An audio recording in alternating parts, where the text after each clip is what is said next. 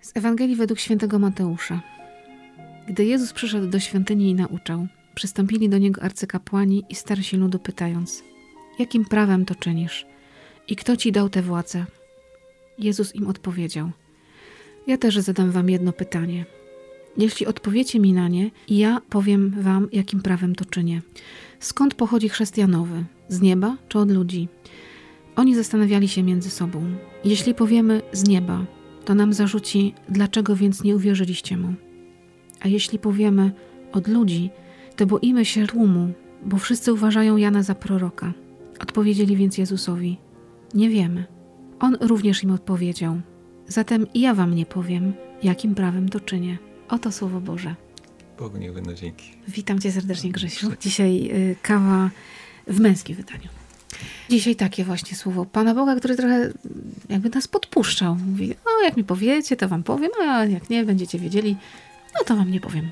W ogóle ja lubię ten motyw i trochę innych takich jeszcze motywów, gdzie odczuwam niekłamaną satysfakcję, myśląc o Jezusie, ale ich zagiął jednym malucinkim pytaniem i właściwie zupełnie ich załatwił. No, zapędził w kozi róg.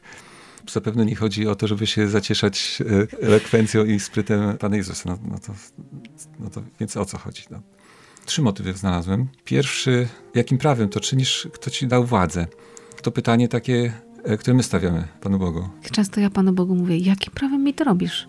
Wszystko mhm. jest dobrze, póki ten Pan Bóg się ze mną zgrywa, z moimi planami, marzeniami, moimi pomysłami na życie, ale kiedy Pan Bóg przychodzi z konkretem swojej nauki i mówi, no tak jest dobrze, tak jest źle, to ja mówię wtedy mu właśnie, no ale dlaczego? Dlaczego ty mi psujesz mój ładny układ, nie? To znaczy nawet niezależnie od y, jakiejś może chęci takiej deklaratywnej, że no panie mój, mm. bądź moim panem, ale tak w mhm. rzeczywistości, no to raczej nikt nie chce się puścić.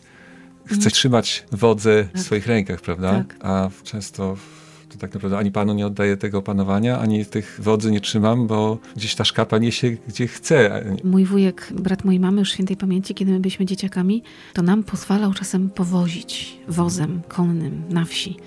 Polegało to na tym, że on trzymał wodzę, a ja trzymam mhm. końcówkę, ale miałam mhm. poczucie, że jestem kimś. I myślę, że Pan Bóg czasem też tak robi. Mówi, potrzymaj sobie tą końcówkę, ale pozwól, że to ja jednak będę kierować. Człowiek może mieć wizję, że pędzi galopem tam pięknie, a to tak... Tak, a to idzie w przepaść prosto, nie? Tym naszym życiem kierują różne motywy, różne wpływy, które są niezależne od nas. Nie? Czy tam jakieś przyzwyczajenia, lęki, nieudolności jakieś. No tak, no musimy być niezależni. To często się słyszy, tak? A Pan Bóg mówi, ale właśnie bądź zależna ode mnie. No my sadzamy to ego na piedestał. Mm. Też czasami zapominamy, że Pan Bóg nas traktuje naprawdę poważnie. I łatwo nam się mówi w sytuacjach takich um, przeżyć jakichś pewnych też także takich uniesień religijnych pod wpływem różnych sytuacji. Przyjdą święta, jak łatwo będzie mówić o tym, że się teraz wszyscy kochamy, będzie to płynąć z telewizji, z radia, z internetu, jak wiele miłości. I tak my się wtedy wzruszamy i mówimy Panu Bogu, dobrze, to ja tak chcę żyć, a Pan Bóg przyjdzie potem z konkretem i powie, no okej, okay. mhm no to tak. teraz do, do życia, tak? Do życia. Do tego efektywnego wymiaru mhm. tych deklaracji, no to to jest tak. lipa.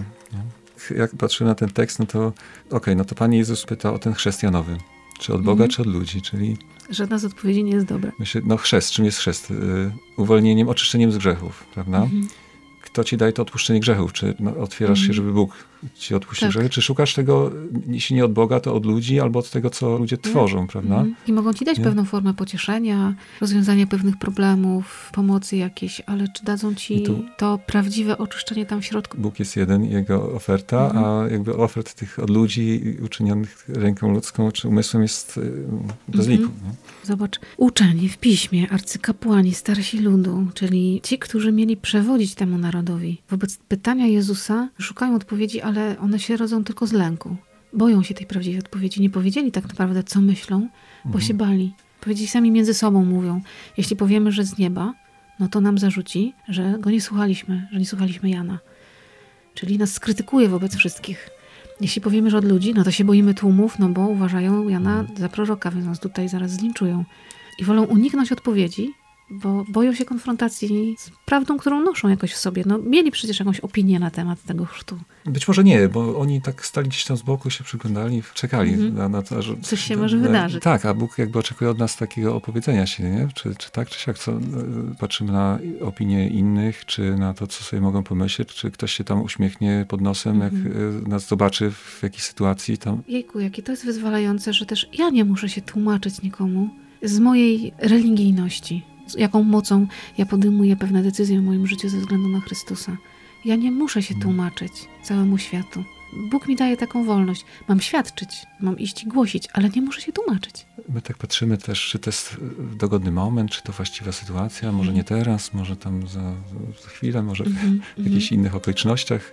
A to jest taka wolność, że no, mam prawo wierzyć w moc Chrystusa w moim życiu i nie muszę się tłumaczyć. Nie muszę się usprawiedliwiać, dlaczego jestem wierzącym człowiekiem.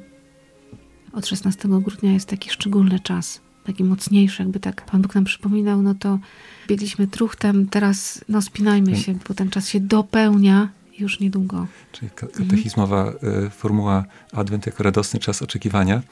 Myślałem, że spadnę z ławki w kościele, jak był początek Adwentu, pierwsza niedziela i śpiewaliśmy psalm, gdzie w refrenie było radujmy się, a e, brzmiało to na tak e, smętną nutę i gdzieś tam wszyscy tak siedzieli z poważnymi minami, przygniceni jacyś i gdzie ta radość, kurczę, kto tu się raduje? No nie było tego. Tak, nam czasem trudno tą radość wyłuskać w takiej codzienności i chyba też Adwent jest po to, żeby nam przypomnieć, że czekanie na Boga, a raczej czekanie na to, aż nas znajdzie, aż narodzi się w naszym życiu, że to już jest radość, bo my czekamy na pewniak. Wiadomo, czym się Adwent skończy. Ten Adwent teraz, nasz czasowy, skończy się Bożym Narodzeniem, jeśli dożyjemy, a Adwent naszego życia się skończy spotkaniem z Chrystusem. To jest pewniak.